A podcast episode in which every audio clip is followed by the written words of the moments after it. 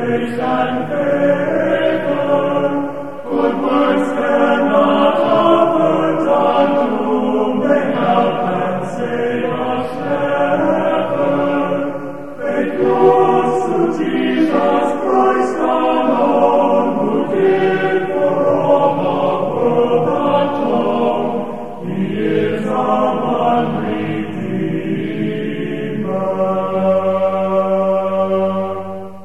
morning and welcome to Christ for Us. This is Pastor Rolf Preus.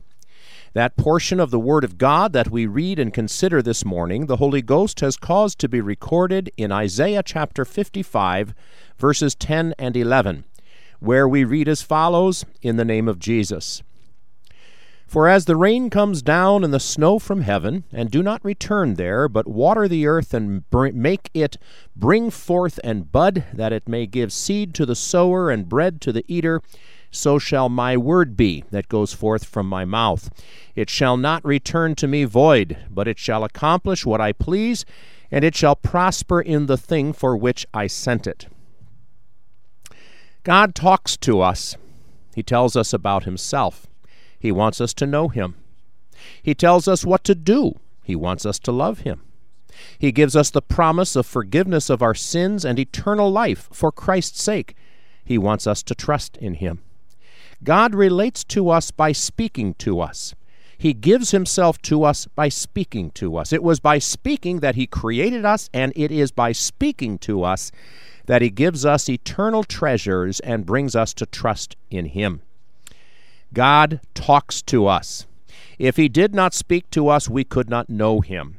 If we did not know Him, we'd probably end up inventing our own God and assigning to Him whatever wisdom we would deem worthy of a God. Now, some people deny that there is a God, but the Bible says they are fools.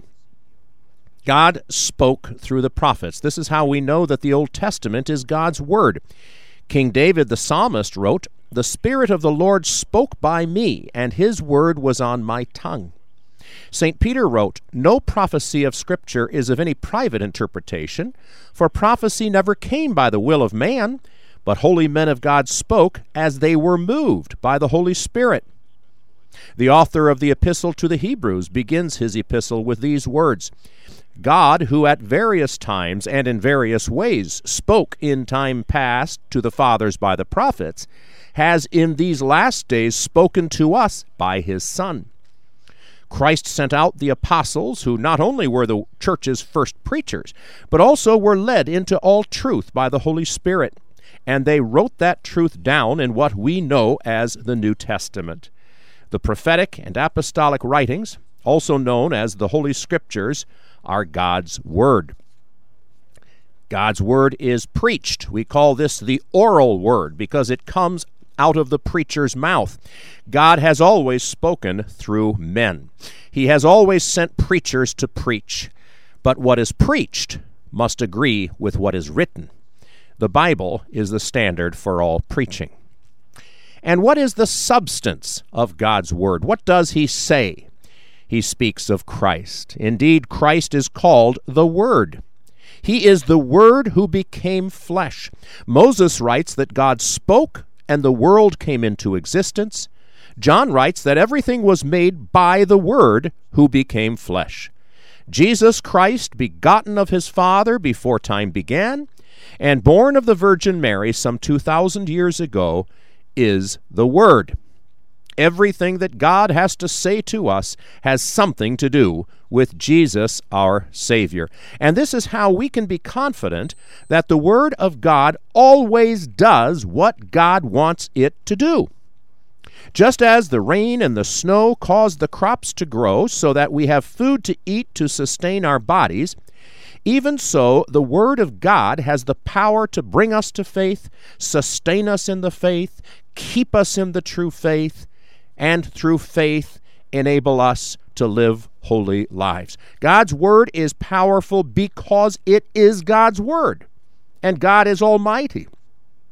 It is powerful to bring us to faith in Christ because it teaches us of Christ. It brings Christ to us and enables us to receive Him through faith. But before faith comes, the soil must be tilled. The seed that fell on the worn path could not penetrate the soil. The birds ate it before it could take root.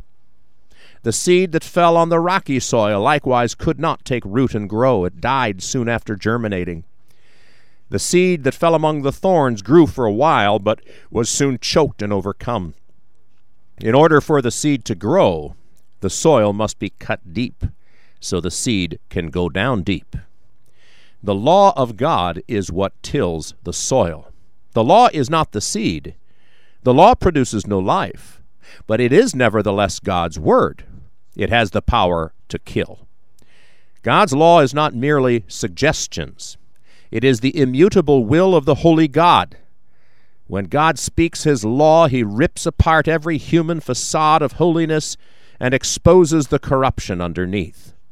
God's law demands, it doesn't suggest, it demands pure love. It requires that we love God above all things. It requires us to love our neighbors as we love ourselves. The law is good, but it makes us feel bad.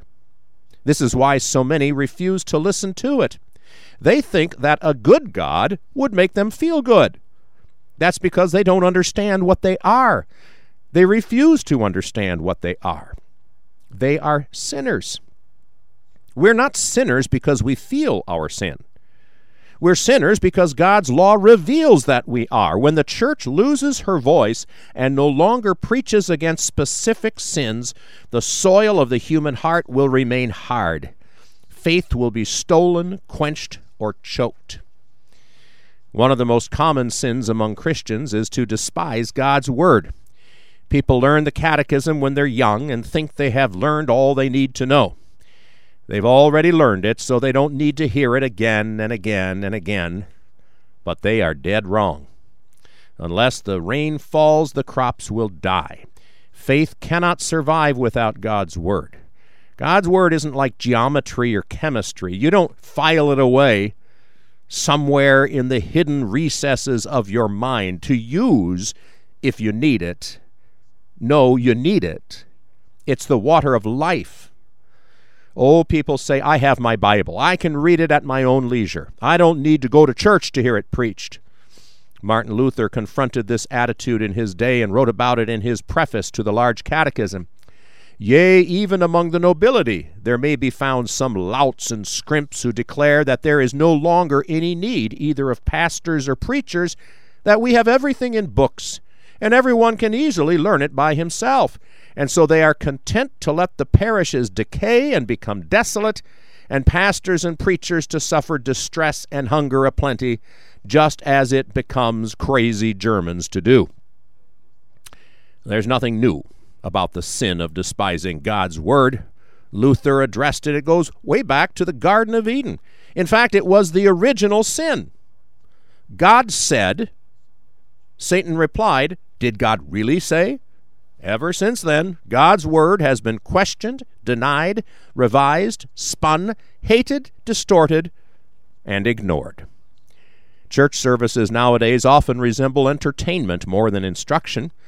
They are designed to titillate the emotions of the worshippers rather than to build them up in God's saving truth. Simply to teach God's Word by expository preaching is considered to be too dull and dry and lifeless, as if God's Word needs plenty of additives before it can do us any good. But God's Word is powerful in and of itself. Divine power inheres in God's Word because God's Word is never just words on a page or words coming out of someone's mouth. God says, so shall my word be that goes forth from my mouth. It shall not return to me void, but it shall accomplish what I please, and it shall prosper in the thing for which I sent it. What is the purpose for which God sends it? Faith. Faith is why God caused His Word to be written down in the Bible. Faith is why God sends preachers to preach His Word. God's Word works faith. The purpose of every sermon is faith. Every hymn we sing, every portion of the divine service is written for the purpose of faith. And faith doesn't cause itself, God causes it. He elicits it, He creates it, He sustains it, He purifies it, and He does this always and only through His Word. This is why we insist that our preachers are devoted to the pure teaching of God's Word. This is why we set aside time every week to go to church to hear the Word preached. This is why we read our Bibles, go to Bible classes, and spend time studying God's Word. We know that God is always active in His Word. His Word is never inert, it is never just words, it always retains the power to do what He intends it to do. Faith is the simplest and yet most difficult thing. It doesn't do, it is done to. It doesn't go out and get, it receives. All it does is to receive. To receive isn't to do, it is to do nothing. Yet faith is also the most powerful thing in our lives. Every good deed the Christian ever does is a fruit of faith. But faith must be true. It must come from God. That is, it must come from God's Word. Otherwise, it has no real power. The faith that is born from God's Word receives what the Word made flesh gives. He alone can give it. Faith alone can receive it. We call it the gospel because it is good news. But it is not just any kind of good news, it is the good news of Jesus. This good news comes to hearts plowed up by God's law. We know our sins. We have indeed loved our own wisdom more than God's. We've neglected His Word. We've failed to pay attention to it. We've even denied it. We have failed to confess it. This we know, and this we confess with sorrow. God speaks. He speaks to us from the cross where Jesus died. The eternal Word become flesh bore in His holy flesh all the sin of fallen flesh. He suffered and died. He died for all sin. He died for us. He died for our sins of despising, ignoring, twisting, and running away from God's Word. The Word become flesh who was crucified for us embraced in purity every command of God's word. He also took upon himself our sin and chose to suffer for it as if it were his own. He paid for it, he bore it, he took it away. This is what God's word tells us. Indeed, this is what God's word gives us. In giving us forgiveness of sins, God keeps us in the true faith. He takes away our fears and He brings us true comfort. He opens the door of paradise to us and guarantees our entrance. He accomplishes in our hearts what He set out to do. And this is why we love His Word like the dry land loves the falling rain. Amen. We thank you for being our guests today on Christ for Us a confessional Lutheran broadcast. We'd like to invite you to the services of our parish, First Confessional Lutheran Parish. On Sundays, we have divine service at First American Lutheran Church in Mayville at 8 o'clock, Grace Lutheran Church in Crookston at 1030, and First Evanger Lutheran Church in Fertile at noon. Now, beginning during Lent, we will have midweek services at all three congregations during the last week of February. We will have midweek services beginning the last week of February, Tuesday evening at Grace in Crookston, Wednesday evening at First Evanger in Fertile, and Thursday evening at First American in Mayville.